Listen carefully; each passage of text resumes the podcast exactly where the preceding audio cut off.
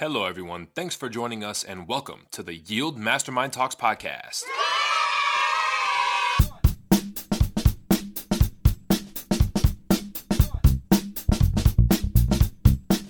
With your host, Philip Randazzo. Dashing through the snow in a one horse open sleigh. Oh, Excuse me, guys. I'm just over here jamming out to Christmas music because it's just about that time of year. But in all seriousness, thank you guys so much for joining me. My name is Philip Randazzo. I'm the host of the Yield Mastermind Talks podcast. And today I am very, very excited about our very, very special guest. He's a dear friend of mine. You guys are going to learn a whole lot about spirituality, about meditation, about exercising, about overcoming adversity, and this is my friend Jared Olson. And for those of you who don't know Jared, which is probably going to be a lot of you, he is a gentleman who has overcome a ton. And when I say a ton, I mean a ton of adversity in his life. This is a guy who got injured many, many times throughout his middle school, high school, and college career in sports. He blew out his knee first, then he blew out his shoulder playing football in high school. He got, get this, guys, he got struck by lightning while attending his mission in Mexico. Yes, you heard that right. He was actually struck by lightning. He is a he is a, a Mormon. He's of the Mormon faith, you know, Church of the Latter Day Saints. He was serving his mission, and the dude literally got struck by lightning, blew out his back. I mean, when you talk about adversity, this guy has been through it all. And this is someone I've been friends with with Jared since I was in kindergarten. He's a great friend of mine. I just recently was part of his uh, his groomsmen party for his wedding. He just got married. So congrats to, to you and, and Sarah. Uh, but this guy has been through it all. He has given me a ton of insight into meditation. He's someone who's meditated for quite so many years now. He's a, I, I mean, no one who's really actually good at meditation will call themselves a pro, but I will go ahead and say that Jared is very well versed in meditation. The dude is an exercise fanatic. Um, this was the dude. I mean, everybody has one of those guys that they knew in middle school who was like way too buff to be in middle school. Like Jared looked like he was probably 16, 17, maybe even 18 years old when he was like 13. I mean, the dude was like six foot, 200 pounds, just ripped. And so this is a, a guy that I learned a whole lot about exercise from. And to go from being an exercise nut, uh, he played basketball, he played football. He was he literally could have gone and played Division One football had he not blew out his knee and blew out his shoulder. But this is a guy who's been through the ringer came back and is now he does rock climbing. He's an avid avid adventure person. He's active. He didn't let any of those obstacles stand in his way. And i can't wait to dive in and ask jared some deep questions about how he overcomes these obstacles. And i almost forgot to mention that jared is a part of the yield mastermind group founding team. He's on the team for the Yield Mastermind Group. He is behind a lot of the stuff that helps push this group forward.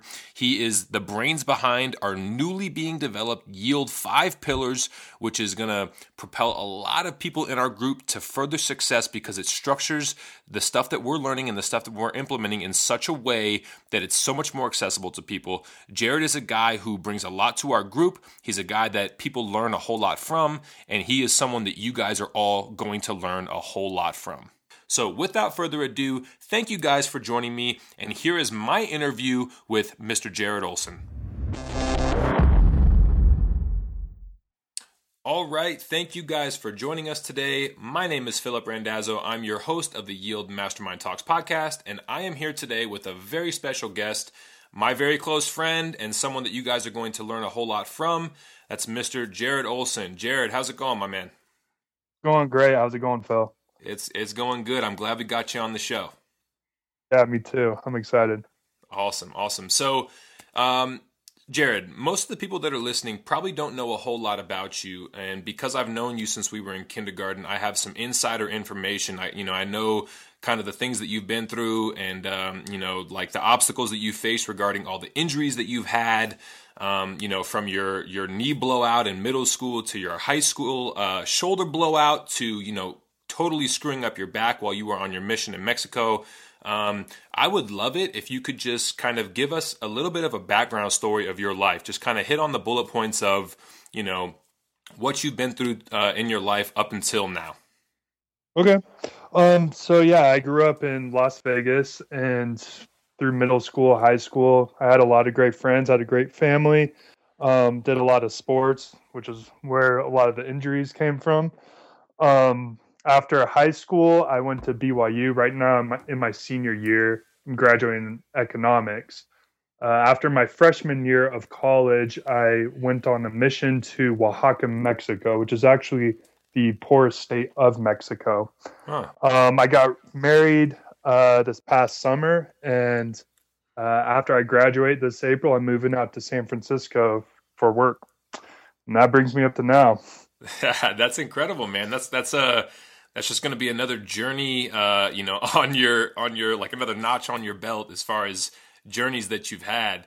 Um, so I, I just wanted to ask you, Jared. So you know, you have always been someone who's been physically fit and like when i say physically fit i mean you were like a freaking beast in, in middle school and high school when no one else had any muscle tone and so for someone like you who was that active and that fit to go through some of these these injuries that can really really be major setbacks. I mean, most people may not have bounced back from having, you know, all these injuries like you did. What, you know, if you could kind of just explain the injuries that you went through, you know, your knee injury, your shoulder injury, and then the injury that you had uh, while you were on your mission and kind of what you did, like the mindset that you had to, you know, make you able to bounce back the way you did.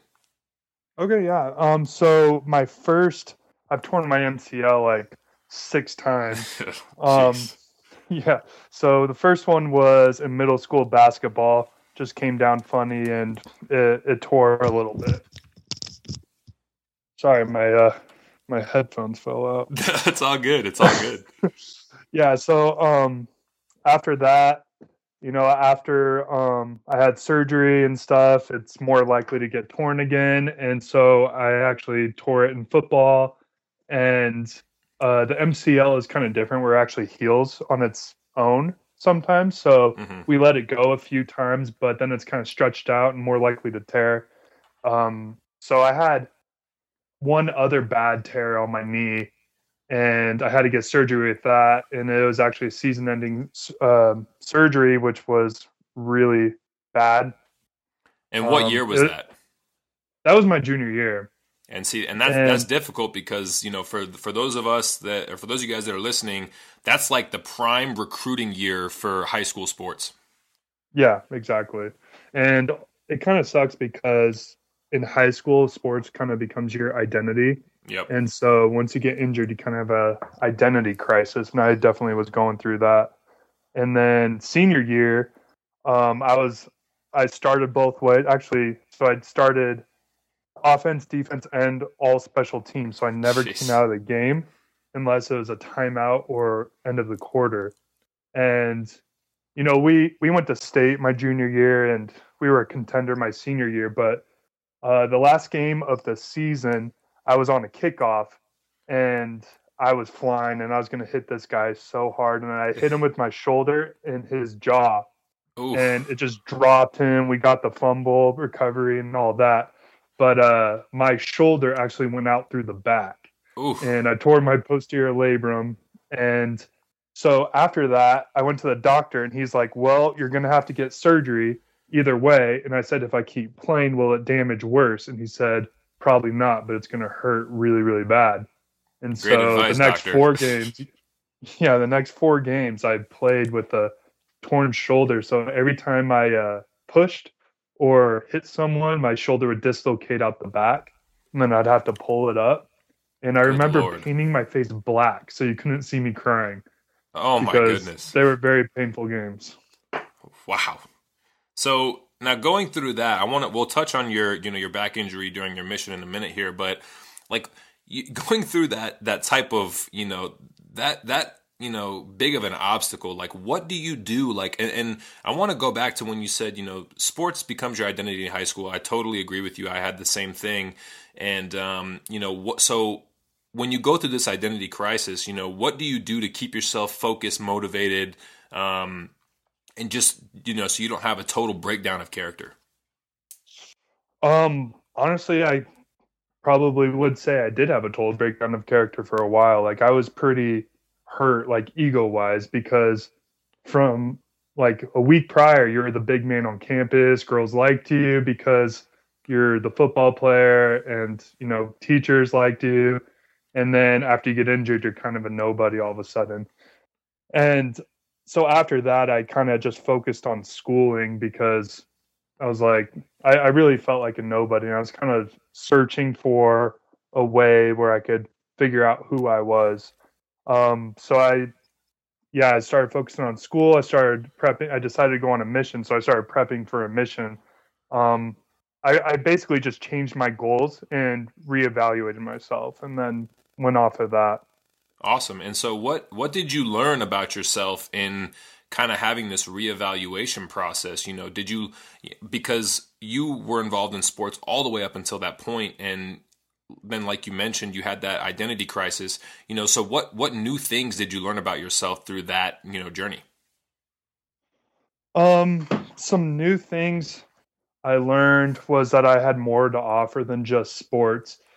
Honestly in high school i don't think i handled the situation very well. It definitely was a learning experience and i improved. I think the biggest learning situation like comeback was um, from my mission that was probably where I learned the most and where I identified with myself the most. Okay, cool. And so um, I want to hop to that real quick, and then we'll get back to the actual mission itself. But so, what in in that mission process? What were your biggest takeaways? The overall. Um, so the trial when I came back physically, or are you talking about just as a whole? Uh, yeah, like both. So you know, when you come back, what what do you learn about yourself, and then as you're on, I mean, you can explain a little bit to the audience what exactly a mission entails, and then kind of what you learn about yourself through that process. Because you know, you're a big white dude in the middle of a, a, a state of Mexico that's, I think, it's known for being like the shortest average height uh, yeah. in Mexico. Yeah, they're yeah. the shortest Mexicans. Yep. Yes. So, like, you know, what is that process like for you to be to be totally separated from everyone and everything that you know, and to be this this total outsider, you know, in, in a foreign land? I'd like to I'd like to hear about that, and then you know the process of coming back. Okay, so um, for the listeners, I served a mission for the Church of Jesus Christ of Latter Day Saints. You've probably seen some guys with the uh, ties and name tags around before. I was doing that down in Mexico. Um, so I was in Oaxaca, which is actually the poorest state of Mexico, which I think I mentioned a little bit earlier. And as you mentioned, they are also the shortest people, and I'm six two, six three, and so I, I stood out pretty pretty bad. But um, while I was there, I learned a lot. You know, a lot spiritually, um, teaching the people, helping the people, identifying their needs. Uh, many different areas, the people I was teaching, they had like five people in their family working 16 hour days and making a total of $4 a day. Wow. And so a lot of them were starving and it was really bad. Um, but we try to help them as much as possible with like simple financial goals, with spiritual goals, things like that. And most of these people never went to school and they didn't know how to read. So they didn't know these simple financial goals of how to even create a savings account or how to save for tomorrow. Um, so we, we did a lot of that. Another thing I learned, um, if if you aren't familiar with it, you're with a companion 24 7, and it's a random person basically. And I was with several different Americans, several different um, people from Honduras, Mexico, and Peru.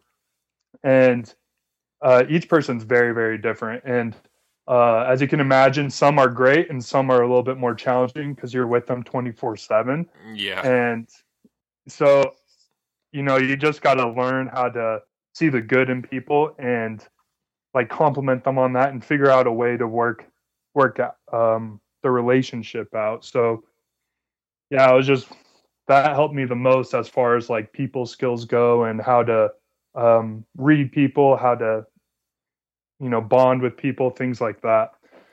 Um, as far as the uh, coming home, so I actually came home a little bit early. The mission is usually two years long, and I came home after 14 months uh, because when I was nine months into it, I was on the coast of Huatulco. It's this pretty cool, like beautiful beach town. Um, it's not very touristy. I guess you'd say it hasn't really been discovered by resorts or American tourists yet. So gotcha. it, it, was really nice. Um, we got hit by a Category Three hurricane, Jeez. and yeah, and it wouldn't be that big of a deal if it hit us up here because you know we could stay in our houses. Our houses for built are built for those kind of things. But down there, there's no building codes, and a lot of the houses are made with tin roofs and they're made out of mud. So a hurricane just knocks it down completely. Um, so we we knew the hurricane was coming. We set up our food supply for three days, things like that. But then we saw um, people in the street that their houses were getting torn up, like babies crying in their mother's arms. You know, flooded streets. Sounds like a it, scene was, from a horror movie. Yeah, like it, apocalypse pretty, now type of stuff. Yeah, exactly. It was pretty pretty crazy. Um, so we went out to go help people, and while I was walking in the street coming back from helping someone, my companion was up on uh, this bank, and I hopped into the flooded street to cross to get to our house.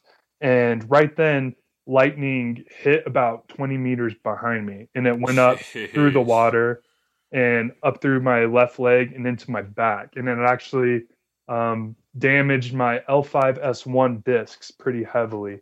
And this wow. led to some uh, nerve damage um, in my legs. Well, I guess the nerve damage was in my back, but I definitely felt it in my legs. And I, you know, stopped. There's a ton of pain, of course.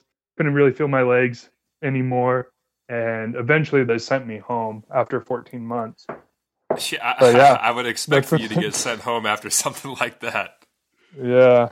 Good lord. Well, so so first of all, I want to talk about you know you being with the companion 24 seven. Um, what are some of the biggest things, uh, like some of the biggest takeaways that you took from that situation, as far as you know, like dealing with conflict resolution with people? Because I know I think a lot of the problem with people in our day and age is that they're so separated from other human contact. You know, we're hiding behind our cell phones and computers on social media. Uh, there's not as much, you know, human to human correspondence as there used to be. And so for you to be stuck with somebody that you don't know, and, you know, like you said, sometimes it was someone you liked, sometimes it was someone who might have been a little more difficult to deal with. You know, what do you learn about conflict resolution and dealing with other human beings in that process? Um, I learned quite a few different things. If you're in a first, if you're in a relationship, it's important to discuss the things that come up. Maybe something's bothering me. Maybe you do this when you eat, and I, you know, absolutely drives me crazy. But it's not that big of a deal for you to fix. And so, just kind of identifying the pro, you know, the different things that we do that bother each other, and then identifying which, if it's more important to one person, then maybe we should fix it that way. Um, on the same note, uh, that whole process of bringing up those kind of things is very different between people. You can't just, you know, be blunt with one yeah. person who likes to be blunt, then be blunt with a uh, sensitive person, you know? Yeah, exactly. Um, a lot of it's just like reading the other person. Um, a lot of conflict uh, resolution that I did. So, say my companion did something that I didn't agree with or didn't like or it bothered me, I would try to identify myself in my companion. And I would think, like, oh, if I were in his shoes, if I were in this situation, I would be acting the same way. You know, like maybe he's taking too long to eat. You know, I've been in times when I just want to take a little longer to eat. So that really helped me be okay with different things. Yeah, I think that's great advice. And I mean, you know, that you know, you make it sound so simple to like, oh, all you got to do is, you know, find yourself in the other person. Well, that is something that, I mean, literally all of humanity struggles with. And so, you know, the fact that you learned that in that process, I think is priceless information. And for everyone listening, you know, that's something that I agree with you, Jared. If you can learn that aspect alone, I think conflict resolution becomes so much easier because like you said, it's you know you have your one viewpoint and the other person has their viewpoint, and it's very tough for you to see what they're seeing. So if you can put yourself in their shoes, it makes it that much easier. I think that's incredible advice. Um, and so, you know, I want to talk about the rehab process now. Of you know, so you have this, you get basically struck by lightning. You have this. I, it has to be a grueling rehab process. And you know, yet I'm still seeing pictures of you rock climbing and being doing things that are totally active. So like what is your mindset? I mean, you have to be you know, feeling down on your luck when this happens. I mean, I, I've never had a major back injury, so I can only imagine how that can affect a person. So, you know, w- what are your thoughts when this first happens, and then how do you bring yourself back to where you are now, um, you know, as active as you are? Yeah. Um, so after it first happened in Mexico, I actually went through Mexican hospitals for five months. And like I said earlier, they don't have a very high education level. So a lot of the therapy that I went through was pretty would be pretty questionable to American standards. They actually put me through shock therapy on my legs, which wow. is interesting enough. Um, eventually, the it got too bad, and they sent my MRI back to the states, and they flew me home in a wheelchair. And Jeez. yeah, that was a pretty humbling experience because you know I identified with sports my entire life, and now they're saying you probably won't be able to do, you know, the stuff you used to love. Yeah. Um, yeah. And it, it's kind of a different injury having a back injury because a lot of other injuries, it's like, you know, if you work hard enough, like you'll be good. And like you could, if you break a bone, it becomes stronger when it reheals, things like that. Um, it's not the same with back injuries. So with back injuries, you got to absolutely protect them. Um, it's not like I could just, you know, like positive think myself into having, yeah. you know, regenerating nerves and things like that. Um, yeah, so I came back in a wheelchair. My legs were completely numb. That being said, I could still walk with a lot of pain. Um, I was, so I got back and I was super depressed. I actually lost 30 pounds in two weeks because wow. I couldn't eat. Yeah. Jeez. It was a very extreme identity crisis. Um, so after a while, I went to all these different doctors in the US. They all said everything that they told you in Mexico, you want to do the exact opposite of that. Oh my goodness. That was further damaging your back. Oh my and, goodness. Yeah. And so I I loved playing basketball growing up and football and I realized that I couldn't play basketball anymore because every time I jumped, my legs would go numb for a few days actually, and it was a lot of pain. Um, so I actually never rock climbed before my mission, and I got into it after because it was a lot of low impact. Like when you fall, the rope is elastic and it doesn't hurt you as bad, and a lot of it, you know, it, it just doesn't hurt my back as much. Yeah. And so that's really how I got into it, into rock climbing. Um, I've just been working out with that. My workouts have changed a lot. I can't, you know, do squats or things like that, but I have to switch to like leg press, um, things that keep my back very stable. Um, yeah, things like that. I, I think the biggest problem coming home early from a mission is I felt kind of broken and rejected. You know, like I was working so hard and you know this crap happened to me and now I'm back. Um, what did I do wrong kind of thing. Yeah. And it it really knocked me like on my butt emotionally. And that that took me a while to recover from. It took me over a year actually to kind of figure out what I want to do with my life. Um, figure out my self identity, my self worth. Um, a lot of that was through different mindfulness meditations. A lot of it was through religion. Uh, a lot of it was practicing different things academically.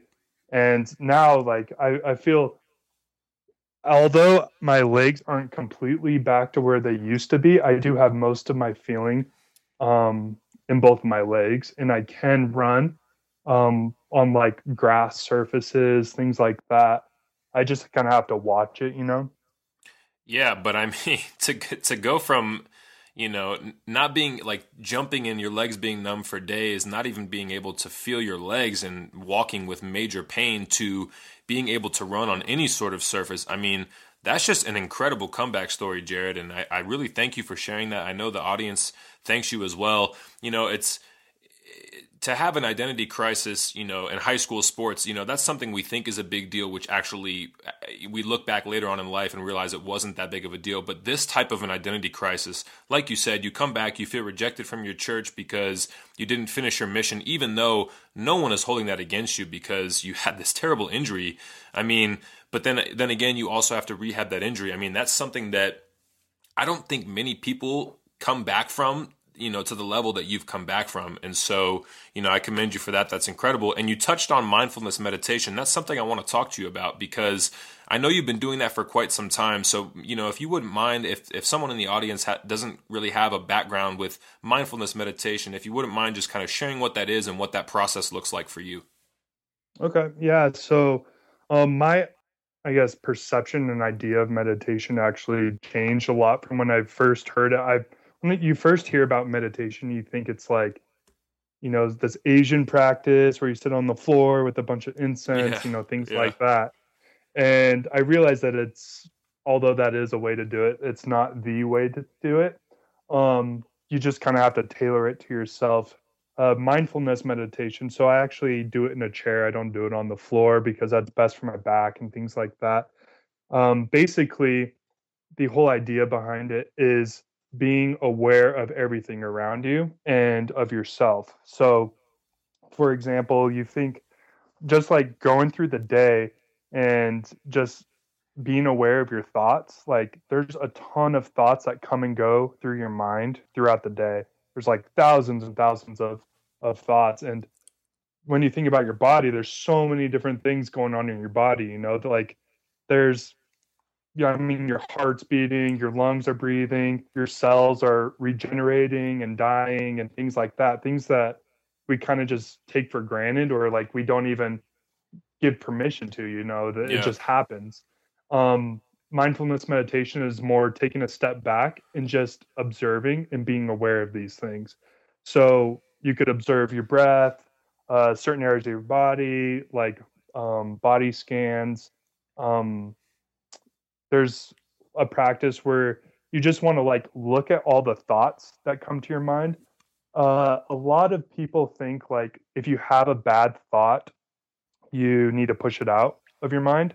And for me at least this you know the the thoughts tend to push back and get stronger when i push against them yeah um, with mindfulness meditation a bad thought comes up and i just observe it as a thought and then it eventually just kind of drifts off you know and yeah. it, it really takes the sting out of you know negative self-talk and and things like that that's been my uh biggest experience with mindfulness meditation yeah that's awesome you just you basically just observe it as a thought. It's just you objectively look at it as okay, I'm just having a thought, whether it's good or bad, and it is what it is, and then it kind of goes on its way.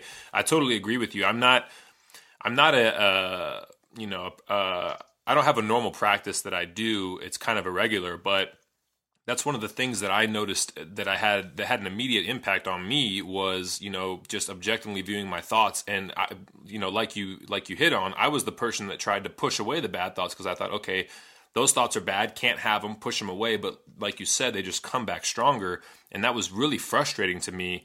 And so after hearing this, and I actually I heard about mindfulness meditation from you during one of our Yield Mastermind group meetings, and it got me really interested in it. And like you mentioned, you know, my idea of meditation was being a Buddhist or a Hindu or something, and you have the incense, and there's this super old guy that's you know looks super skinny skinny because he's an ascetic, you know, and and that was my vision of what it was, and it's totally not that. It's basically whatever you want it to be. Um, mm-hmm. So, which is which is incredible that you found that because I think that's something that probably played a huge part in your coming back from you know feeling so depressed about the situation that you were in. Yeah, it, it definitely helped a ton. Um, I, I ha- was having a lot of negative self talk, basically, like those feelings of rejection it taught me how to realize them as or look at them just as like feelings that come up just because we're human and as you just like observe it and observe okay i'm my brain's having a thought of rejection right now. How is my brain reacting? Oh it wants to push back. And that's instead of like just pushing back you know you're observing what yeah. you want to do. And it really just changes the you know the speed of it and the i guess the strength of it. It really helped me a lot. That's great information, especially in an, in a time in a day and age where speeding things up seems to be what everyone's pushing for, which doesn't make sense to me because when I'm sped up, I feel out of control and you know anxious and all these things that don't really seem to be beneficial. But for some reason, we want to try and speed things up even more and even more. And uh, you know, I think this is something that a lot of people can utilize. So um, you know, do you have uh, some resources or tools with meditation that you could share with the listeners? Like if they've never heard of meditation or if they're very, very beginner, where can they learn more about mindful meditation? Are there any books that you've read, podcasts, YouTube videos, whatever it might be?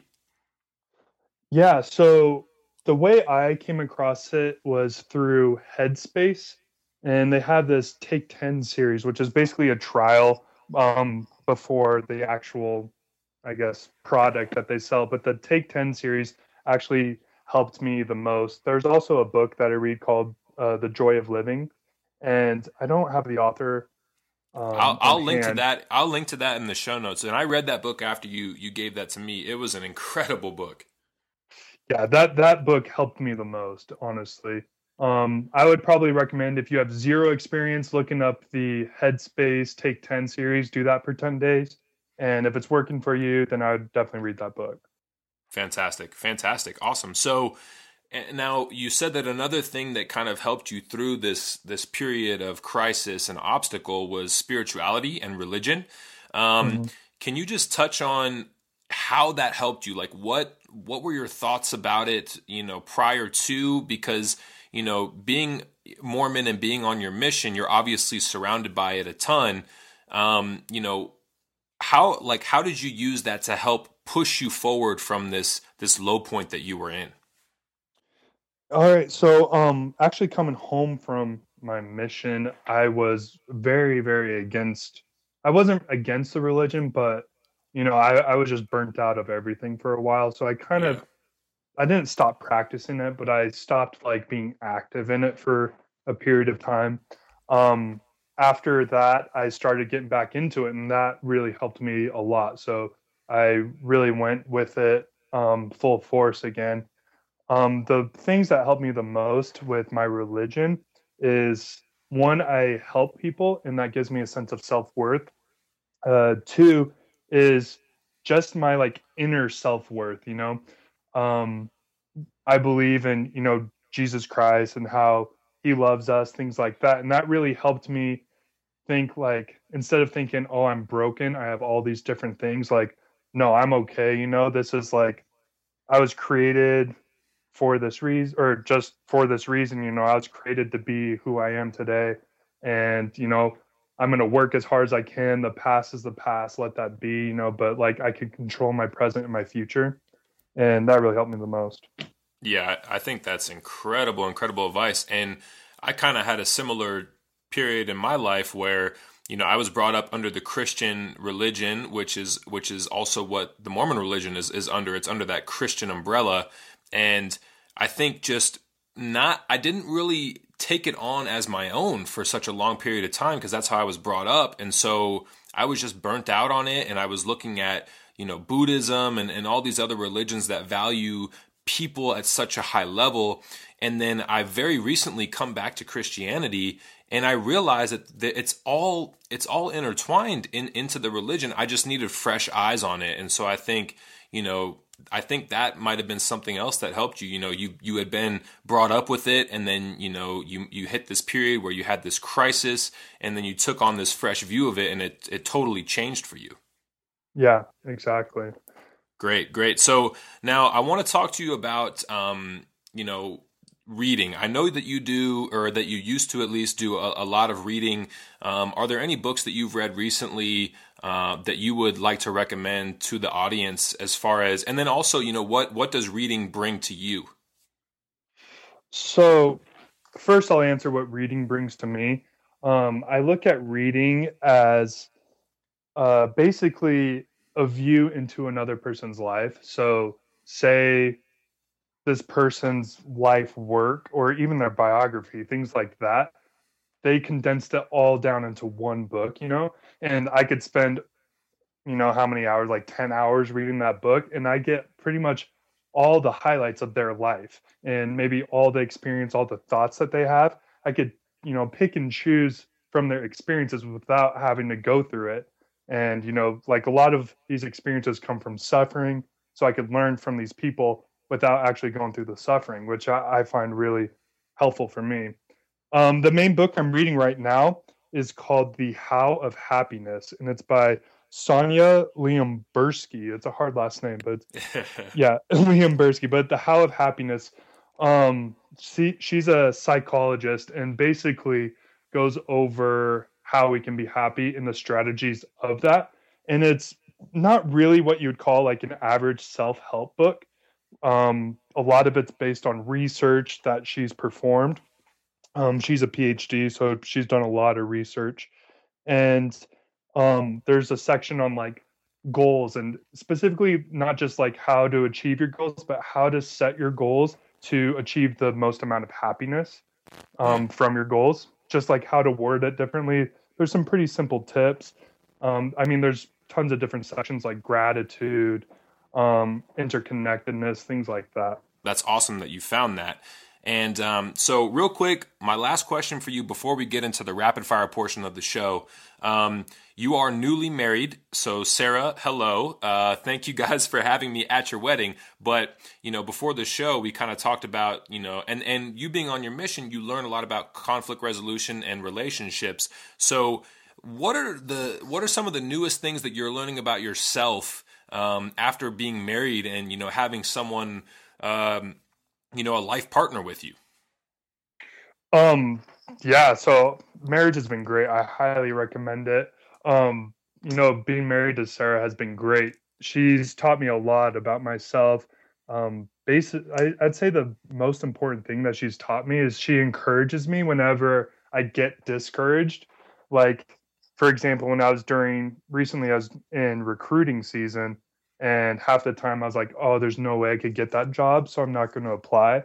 And she was like, "No, you could do it. You could totally do it." And then I actually got one of the jobs that I said I wasn't going to get. And so, you know, she's helped me so much with that. It's really cool to have someone that you could trust in like completely and also someone that's like completely on your side, you know. Um someone you could go to no matter what and just say like I'm struggling with this or like this is how my day went and you know they they help you through it, you help them through it, like things like that. It's it's uh, taught me a lot about teamwork, and you know I, I've loved it. That's awesome. Well, thanks for sharing that. I know that that's going to help a lot of people um, just to realize, you know, uh, we're in a, a, day and age where, you know, the, the the Tinders of the world are making are making the dating world just so ridiculous, in my opinion. And so I think people need to hear that there is benefits to actually having an invested relationship with one person that's going to bring you, you know, great amount of joy that you can confide in that person in such a way that you can share everything. And then ultimately, you know, she's lifting you up to, to make you a better person and you're doing the same for her. So that's great advice. Thank you, Jared. Um, so now we have reached the rapid fire portion of the show. So, Jared, are you ready for the questions? I'm ready. Let's go for it. Awesome. So, first question is what one book would, do you gift the most or would you recommend the most to people?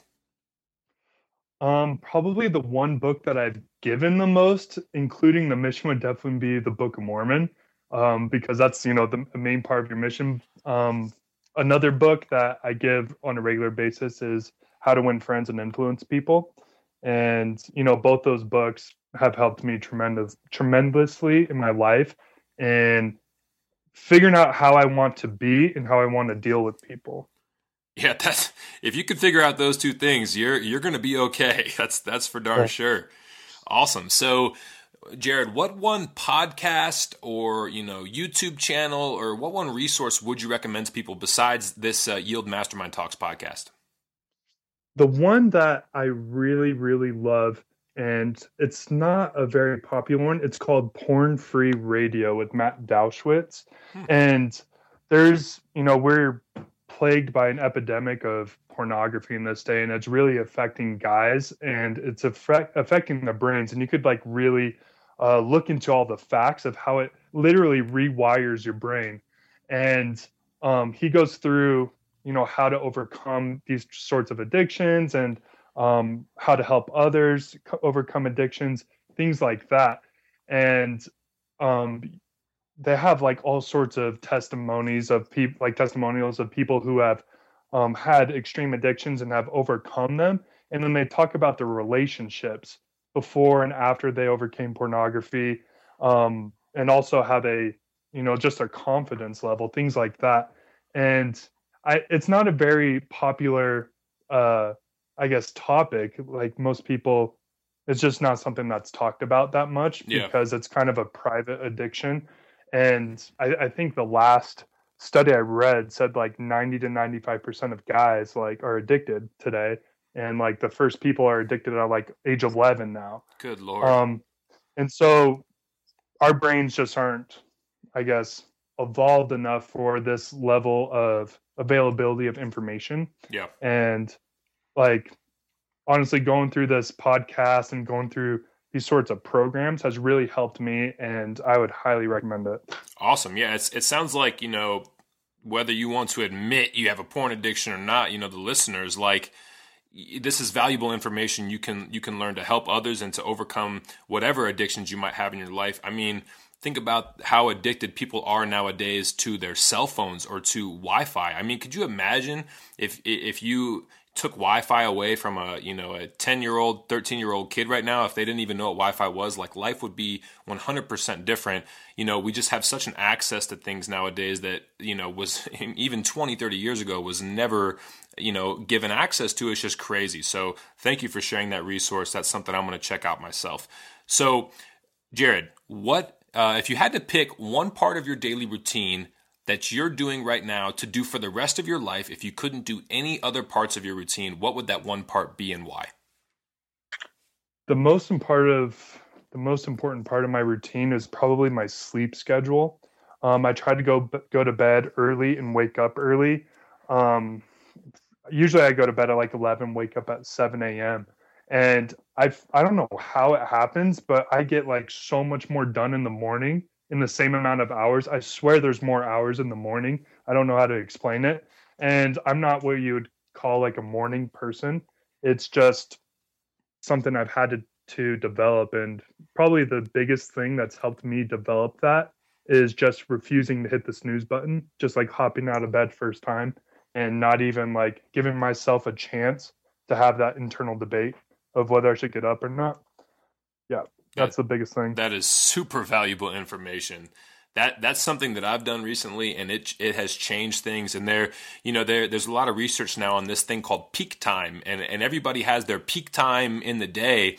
And I would venture to say that your peak time happens to come in the morning because you do feel like there's so much more time in the morning to get stuff done. You're probably way more productive. That's when I feel that my peak time is as well.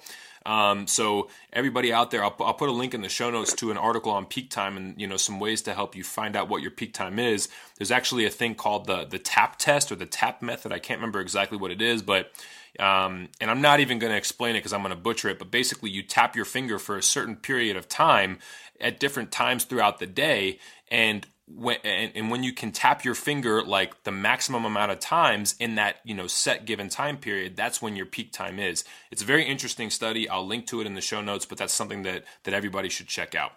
All right jared uh, if you had to bring now because you are a part of the yield mastermind group team and i've you know we haven't really talked much about that in this in this interview and you are you are helping us out immensely with a lot of things that we're, we're looking to do to bring on new members and grow this thing the way that we want to grow it. Um, so if you had to bring on another person into the yield mastermind group business and that person had to be a professional athlete who would it be and why? Um i would bring on lebron. Lebron. Lebron's yeah if you saw that movie, uh, did you see that movie Trainwreck? Yes. did you see LeBron in that? He, he was hilarious, hilarious, and yeah. I really like his family values too. He talks a lot about his family, and you know he travels with his family a lot of the time. Um, being as you know big of a superstar he is, he uh, I think he's relatively humble for how big of a superstar he is. It, you know, like if I were that big, I wouldn't be as humble as he is, and I, I would bring him into it. Yeah, I, I, I, would love for him to be a part of it. Um, and yeah, I, you know, I totally agree. uh, for someone who is as big a superstar as he is, he has stayed out of the media as far as negative stuff like for his entire career which is incredible and congratulations to lebron james because he actually just just in the past couple days signed a lifetime deal with nike he's the first athlete to ever sign a lifetime deal with nike which is pretty pretty amazing. So congratulations lebron if you ever hear this uh, congratulations. And so jared that brings us to the end of the show. Thank you so much for for sharing your time with us for sharing your insights for sharing your information regarding you know overcoming obstacles meditation spirituality relationships. It has been sage advice. I've learned so much about all those things and more about you that i didn't know. And and i i assumed that i knew a lot about you but thank you for sharing where can people find out more about you and what you're doing um got to be my LinkedIn page. So you just look up Jared Olson, you could see what I'm doing now. You know, I'm going to be ending up in San Francisco working. So you could see what I'm doing out there. That's awesome. Congratulations again. So, Jared, we end the show with a quote. What is your favorite quote that you'd like to share with our audience? Uh, my favorite quote is by Ralph Waldo Emerson, and he says, Every man that I meet is my superior in at least one way and in that i learn of him. So it's really changed the way i look at people. Instead of you know just looking at a person as just a random guy i could say this guy's better at me in at least one way.